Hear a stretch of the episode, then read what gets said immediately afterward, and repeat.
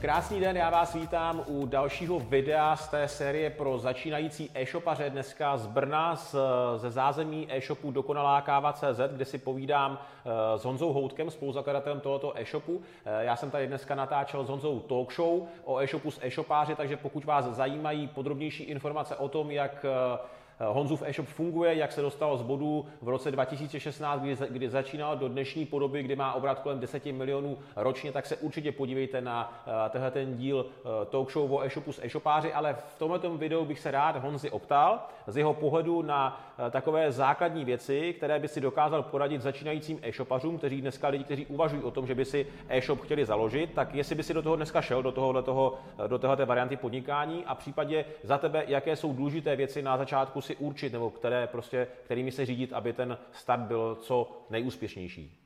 Uh, ano, šel bych znovu, rozhodně, protože to je náplň mého života svým způsobem. A co si nachystat? Uh, znalost svého produktu a to do maxima, protože zákazníci se budou ptát. A určitě vytrvalost, protože tu budeš potřebovat, to je jako prostě během prvních pár měsíců se objeví první problémy ať už finanční, tak eh, vlastně budeš řešit spoustu stresových situací.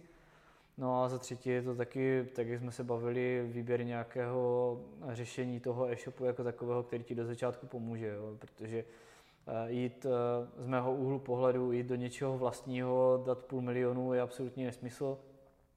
Stejně tak můžeš mít nějaký open card, ale budeš platit programátora, takže je za mě ideální zvolit si nějaké ověřené, ověřené e-shopové řešení. Jasně. E, ty jsi nakousil ověřené e-shopové řešení. Na jakém řešení máte postavené e-shopy? My jedeme na ShopTetu.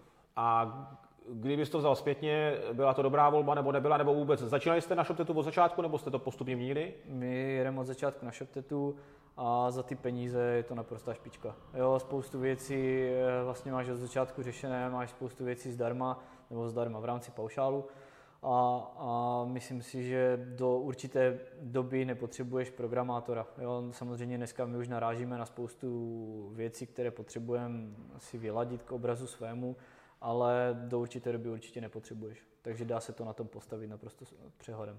Kde by si, kdyby si měl jako vypíchnout největší klady řešení o ChopTetu, když to už dneska používáš 3-4 roky, tak eh, jaké by si řekl, kde jsou jeho klady a naopak i zápory, prostě reálně, se, jako se kterými se tam setkal? Obrovská výhoda je ta komunita lidí, která okolo toho je. Jestliže ShopTet má dneska, já už si to číslo nepamatuju, okolo 15 000 e-shopů, na Facebooku existuje ShopTet poradna, kdykoliv cokoliv nevím, nemusím to zkoumat dvě hodiny, napíšu, do deseti minut mám odpověď a, a sám si to upravím podle toho, jak to potřebuji. Nemusím nikoho platit, mám informace z první ruky. Mm-hmm. To, je, to je obrovská výhoda. Pak je to o tom, že mám e-shopové řešení, ale ten e-shop řeší za mě faktury, řeší za mě sklady. Samozřejmě není to stoprocentně, je to e-shopové řešení, jako, ale nemusím mít do začátku pohodu za 10 tisíc. Prostě stačí mě to.